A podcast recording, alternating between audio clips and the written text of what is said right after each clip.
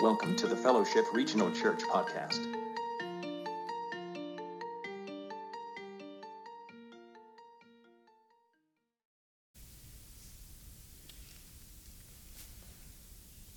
I've always considered my dad to be a guy of few words. But that's really not true in his it's not like he didn't say stuff. He said stuff, especially when he was mad. He said stuff. But the efficiency at which some people can speak, like he was kind of the king of that. He had a real knack for poetry, he had a real knack for metaphor. He had the ability to just lay a phrase out there, just this simple phrase, kind of the king of these effortless one liners. He would just spit them out.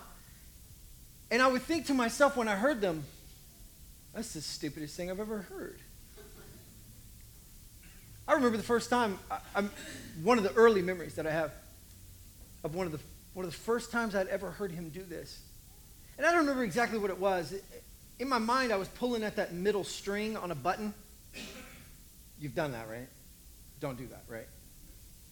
Pull, I was pulling it. There's a string that was on there, and I'm pulling at it. And I pulled it. And ting, ting, ting, ting. And my dad's phrase was, Well, you really ripped your dress there, didn't you? And I remember just, I mean, I was a little tyke.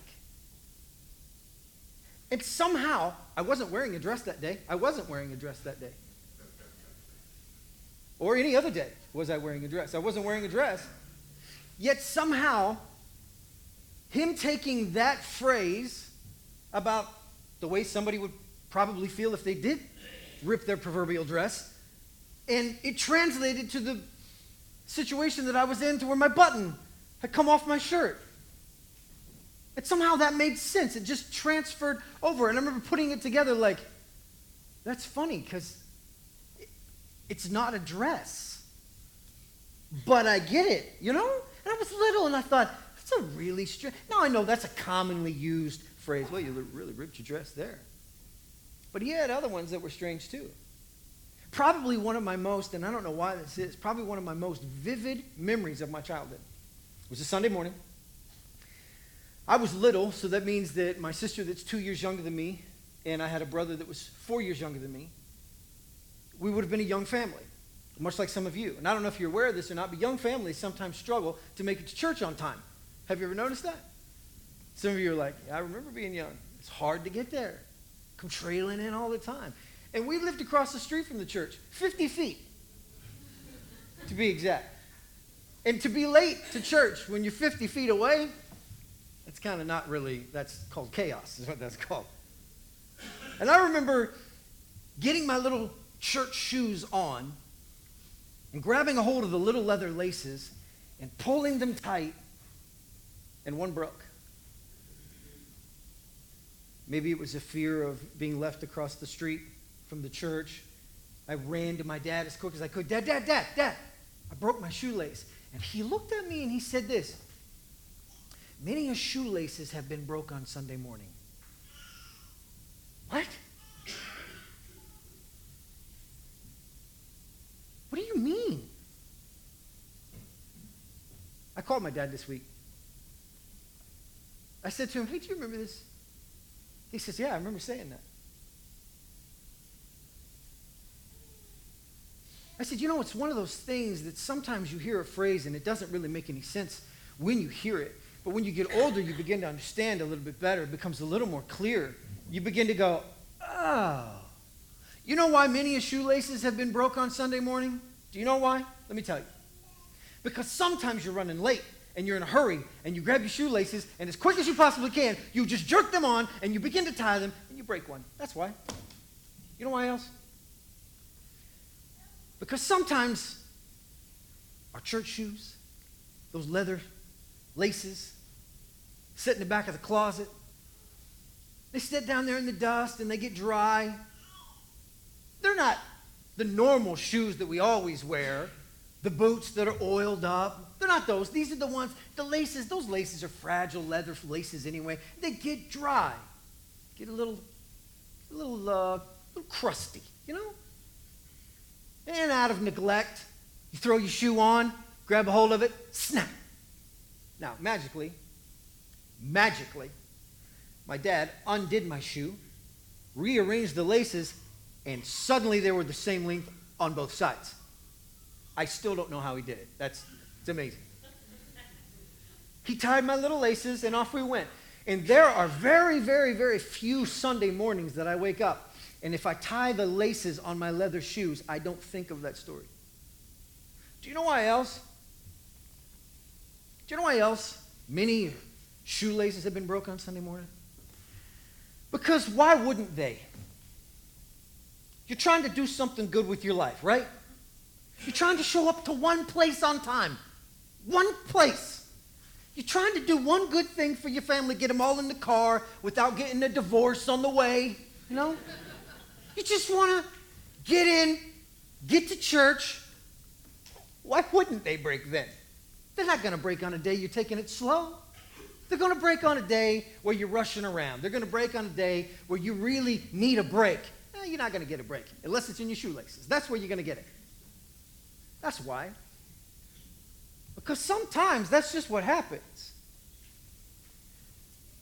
He still spouts these things sometimes that I hear him say, and I walk away and I'm like, huh, I guess I'll know what that means in 10 or 20 years. I don't know now, but I'll probably know someday. I called him on the phone to tell him, tell him I appreciate him because I've kind of got a thing about metaphor, and I've kind of got a thing about words, poetry. And that must be where I got it. From just listening to this cryptic enigma of a father that I have. Just says these random, well, you can't lick a cow in a trap now, can you? What are you talking about, Dr. Phil? You know? Sometimes it takes a little while for these things to settle in and really make a difference, for you to really hear them. It takes a lifetime of listening and hearing before this liquid begins to solidify and set up and turn into something you can actually build your life on. Now I get it, old man. Now I get it. Oh, I've thrown my family in the car, rushed around. I didn't break a shoelace, but I backed over a cat once. Oh, in a hurry. Ran over a bicycle, maybe. You know? Just in a hurry. Something doesn't work right because of neglect. These phrases roll through my head. These phrases that just float around. I'll tell you where they came from. Jesus. You want to talk about cryptic. He says some stuff sometimes that just winds me up. And that's actually the reason that I called my dad. I read this phrase that we're studying today, and as soon as I read it, all that stuff I just told you just ran right through my head. And I was like, I need to call him on the phone. And I called him and I said, This, you remember this? Yeah. You remember this? Yeah. I didn't know what that meant for like 10 years, maybe 20 years. He's like, Yeah, yeah. He's not a guy of a lot of words. Yeah. Yeah. I'm like, that's just, it's just kind of like this verse here. I'm, I'm going to preach on this week. It's this verse here. He says, I've read that verse. I said, hmm, I don't know if I get it. I said, I, I, I don't know if I get it. It's like, yeah. It's this verse to where Jesus is talking to his disciples. And he's talking to the people in the synagogue. There's some leaders, some Jewish leaders who were there. It's in John chapter 6. Jesus had just fed the 5,000. He had just walked on water. And the people are just kind of stuck on this thing like Jesus is kind of cool. And immediately they wanted to make him king by force. If you don't know, Rome had occupied Israel and had moved in and made it kind of theirs. And they could have their freedom of religion. But as far as the government was concerned, Rome is in charge, not Israel. And the people had a problem with that. the people saw Jesus and that he could feed 5,000 people with just this little bitty sack lunch. And if he could do that, think about what else he could do. If he could provide food for them out of next to nothing, what else could he do? Pretty cool. I bet you he'd make a good king. And what would happen if we took on Rome? He could protect us. He is this miracle worker. Let's get Jesus on our side to fight our battle and let's do this thing. And Jesus was like, No way, I'm not interested in your demotion as king of Israel. Because it would be a demotion, you know? Being king of heaven and earth, and then somebody being so happy to crown you king of Israel. Oh, he's not interested in the demotion. Plus, he's carrying out a mission for his father, something he was specifically given to do. He had a mission, you have one too. He had a thing that he was supposed to be doing, so do you. Jesus was not going to be swayed by it. They came to him, hey, we'd like to make you king. Nah, not interested. Off he went, went off, hid on a mountainside somewhere. When he shows back up, they said, Jesus, good to see you. He lines them out real quick. Listen, you're not looking for me because you saw a miraculous sign and you came to believe. You're looking for me because you got your belly full. You, you didn't have to work for something and you got it for free. Jesus is kind of against that principle too. I don't know if you're aware of that. That sometimes handouts are not the very best thing we could do. Jesus seems to be against that too. You're looking for free stuff. And you're going to lose your purpose and you're going to lose your dignity if you just keep getting handouts all the time. Plus, you're missing the point. You're looking for a bread, like a physical bread. I'm not interested in trying to fill that hole in your stomach. I'm trying to fill that hole in your heart. That's the thing that will drive you more insane than a hungry stomach. And people pe- people. They said, Well, what miraculous sign are you going to show us? You mean what other miraculous, miraculous sign am I going to show you? The, the food thing wasn't enough. The walking on the water thing wasn't enough. The healing the sick wasn't. Yeah, yeah, yeah, yeah, yeah, yeah. But Jesus, I need something that's a little more close to home. Have you ever been there? Lord, I need a sign. Lord, give me a sign so that I know to do the right thing. right? Uh, how about do the right thing? Jesus got this, just not happy with it. And he says, You're looking for the wrong kind of bread. And finally, in the middle of all this deal, with the same conviction that he would heal, with the same power that he would walk on water or do a miracle, he teaches. And here's what he says. Verse 35, John 6, verse 35. Then Jesus declared, I am the bread of life. He who comes to me will never go hungry, and he who believes in me will never go thirsty. But as I've told you, you have seen, and still you do not believe. All the Father gives me will come to me, and whoever comes to me, I will never drive away. For I have come down from heaven, not to do my will, but to do the will of him who sent me. Ah, this people. Verse 42, skip down there. Or verse 41. At this, the Jews begin to grumble about him because he said, I am the bread of life that came down from heaven. Verse 42.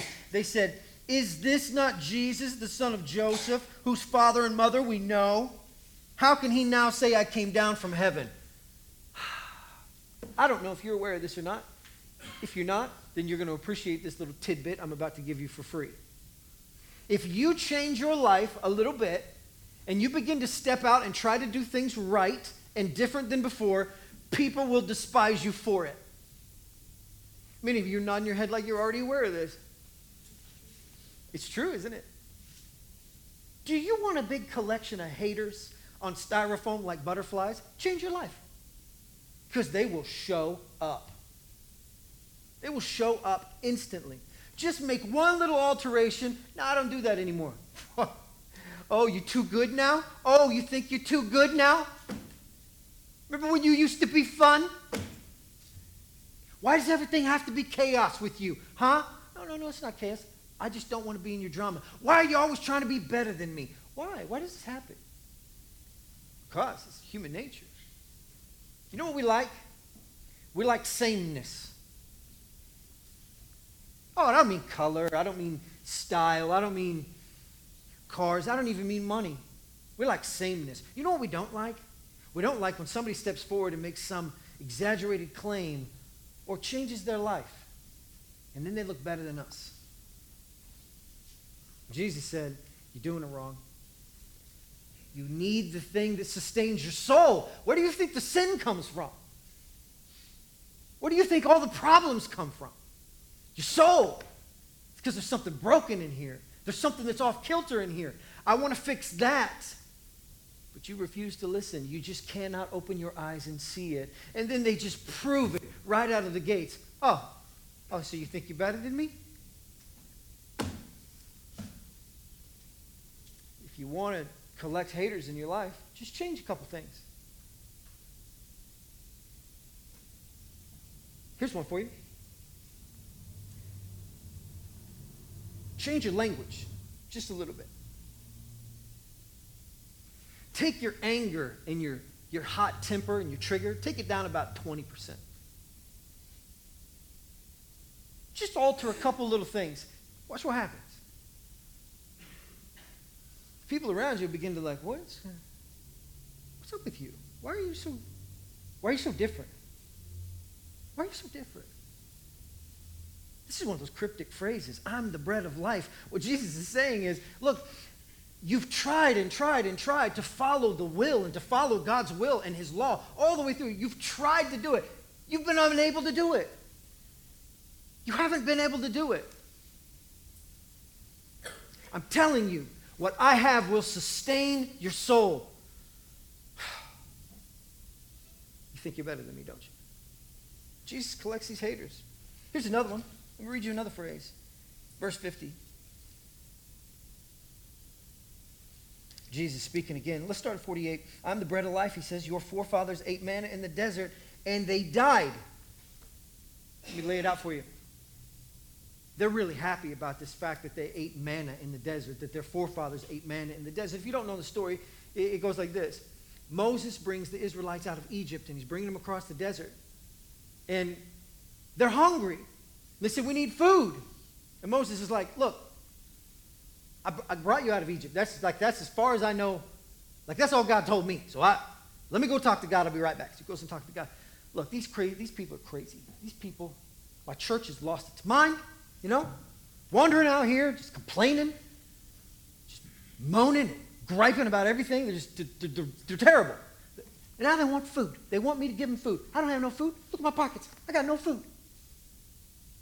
God says, I'll provide food. And he gives them this manna, the stuff that falls from heaven. It's there in the morning. They can pick it up and they can eat it. It's just for the day, though. You can't collect it, put it in a jar, and get some for tomorrow. It's just every day it's going to be there. They called it the bread from heaven. Jesus says, I am the bread from heaven. And they go, Oh, so you think you're better than Moses? Look, first of all, Moses didn't provide you with anything and the bread from heaven that you got, I don't know if you know this or not, but are any of your ancestors here? Raise your hand if anybody from the third or fourth generation of your family is still alive. Go ahead. Oh, do you want a different plan? Do you want something else to happen in your life? Your forefathers ate that manna and they died. Remember? I'm offering you something that if you eat, you will not die. I am the bread, verse 50, but here's the bread that comes down from heaven which a man may eat and not die. I am the living bread that came down from heaven. If anyone eats of this bread, he will live forever. This bread is my flesh, which I will give for the life of the world. Verse 52. Then the Jews began to argue sharply among themselves How can this man give his body or his flesh for us to eat?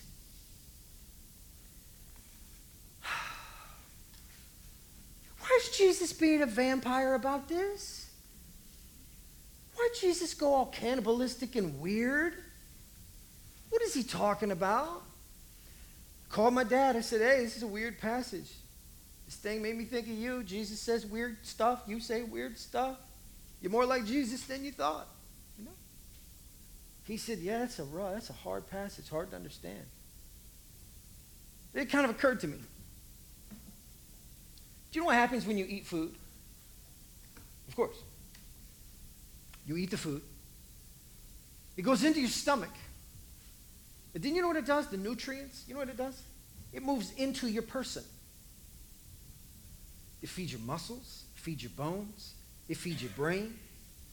I mean, every bit of your body is affected by what you put into your mouth and into your stomach. Every single bit of you is affected by that. Jesus is not saying, go ahead, take a bite. That's not what he's saying. What he's saying is this Do you want to be renewed from the inside out? Completely changed. You got to change your diet. You got to change your diet. What you are trying to do in with, with following God, this is why some of us find it so difficult to follow God. Me included. Because I would like to do it out of my own strength. Anybody else?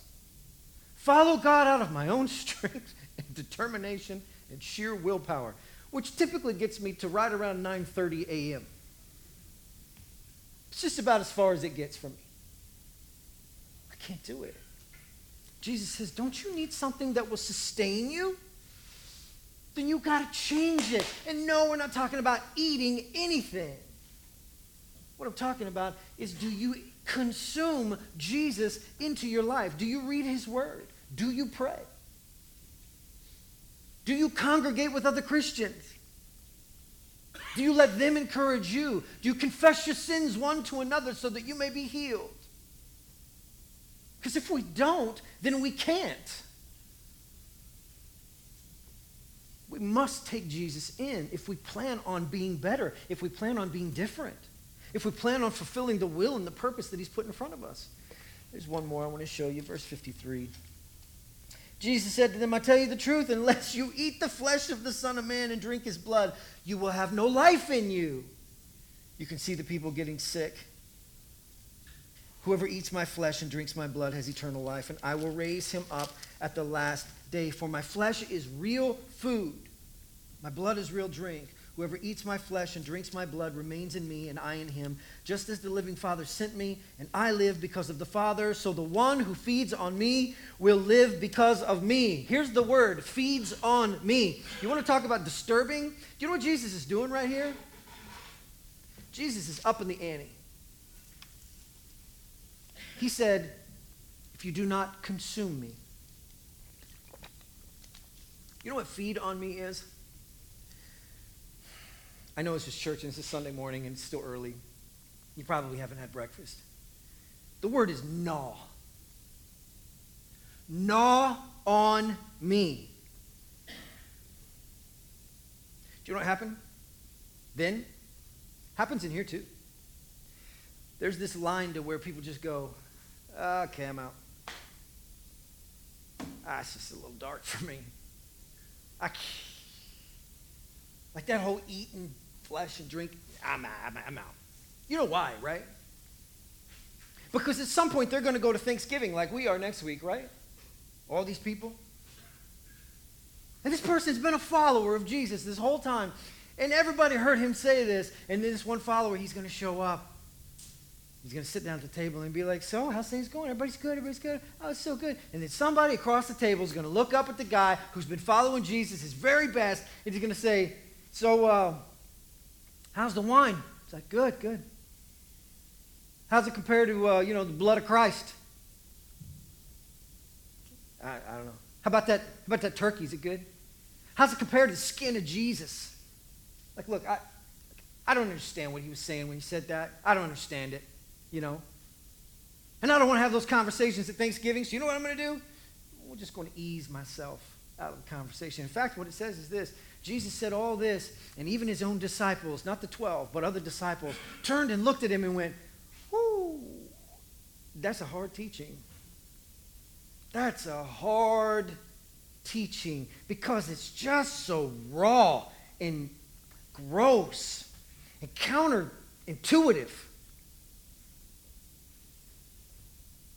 Jesus said gnaw. The other word is crunch.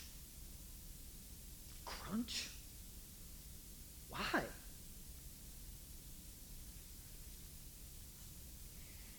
If you can get away from the disturbing metaphor, and if I were Jesus, I would have went a different route. Um, it's probably a good thing I'm not, but it's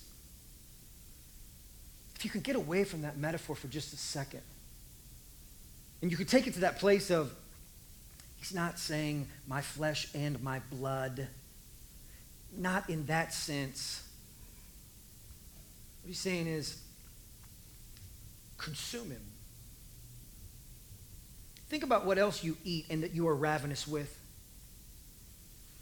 One of the new updates on the iPhone now reports the amount of screen time that you have.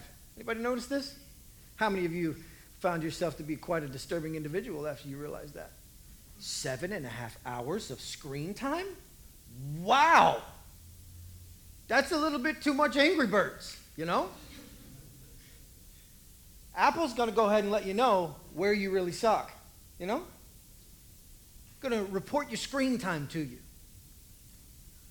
Think about everything you consume. Listen, don't talk to me about movies. I love movies. I'll just put a movie on. I have just a moment of just transparency and confession. I have a DVD player in my pickup, which I know what you're thinking to yourself. You're a guy that doesn't pay attention very good already. The last thing you need is a movie playing inside your. I'll give that to you. You're right, 100%. You're right. You're right. But there's something always playing. Love. I consume music. I love music.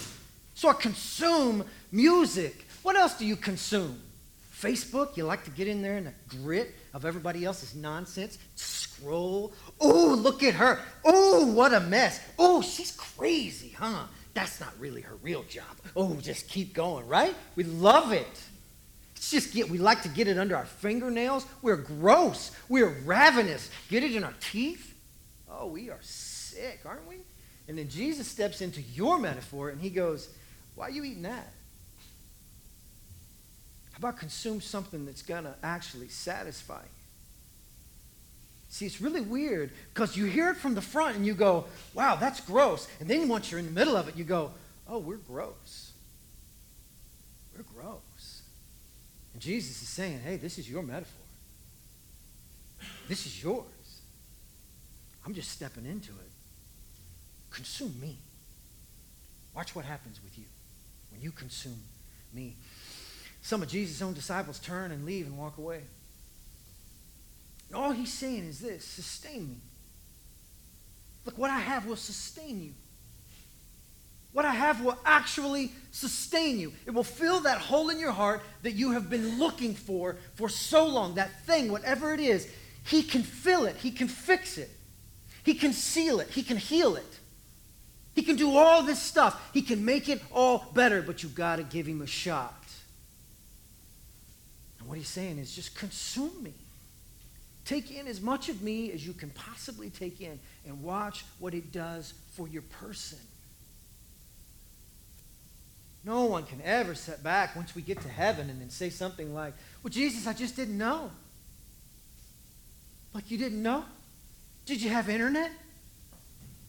Well, you, yeah, we got, we got Wi Fi at my house. You got some Wi Fi? Yeah. What were you listening to all the time? What were you streaming all the time? You got a, got a radio in your car? No, Jesus, got a DVD player in my car. Oh, yeah, what were you watching?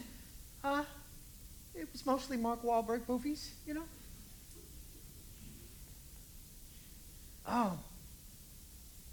You listen to music? Yeah, what were you listening to? Eh. I like a little Tupac, but not a lot of Tupac. Just a little bit of Tupac. Mainly when I'm lifting weights. Never mind. Were you consuming me as much as you could? no, I wasn't. Then how would you know? Then how would you know what I wanted? Isn't it funny? We get this thing about ourselves where we go, God, speak to me. God, speak to me. God, Lord, what do you want to, what do you want me to do with my life? Lord, speak to me. And then we like completely leave that and we go over the other side and all we ingest is noise. We don't ingest anything that he would speak through. Why in the world do I, why in the world do I refuse to rely on him? I mean, I can do good for like a week, maybe a month sometimes. I can knock it out of the park. I can get up in the morning. I can, I can go do my workout thing. I can, I can go, read, go home and read my Bible. I can do my sermon study. I can just kind of take it in. I can read a book. I can have my prayer life. I can wake up with my family in the morning and we can pray together like we do every single morning. When people call, you know, hey, got this situation, we're going to pray for them. So we get our family together and we pray for them. And I can do real good. And uh, you know what, Lord, I'm just going to leave. I'm going to, I'm going to put this on you. I'm not going to, I'm not going to let this burden me. I'm going to count on you. And I can do really, really, really, really good for like a week, sometimes a couple weeks. I've done a month, maybe somewhere, you know, just really doing a good job. And then inevitably, you know what I'll do? I'll wake up some morning in a hurry, get to rushing around.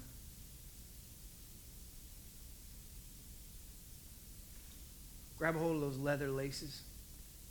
Been in the bottom of the closet, neglected all week.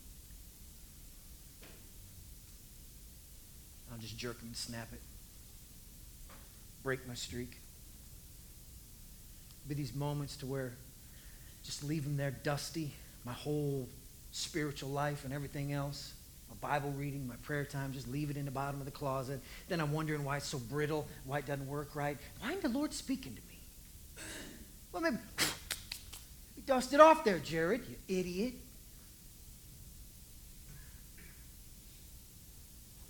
Sometimes it's this. We go through these times and we forget circumstances in our life are just hard because the devil is out to get us. Why? Because you're trying to do something good. Because you're trying to count on him. And many shoelaces broke on Sunday morning, huh? Many shoelaces broke on Sunday morning. Because we just get in a hurry. We forget to slow down.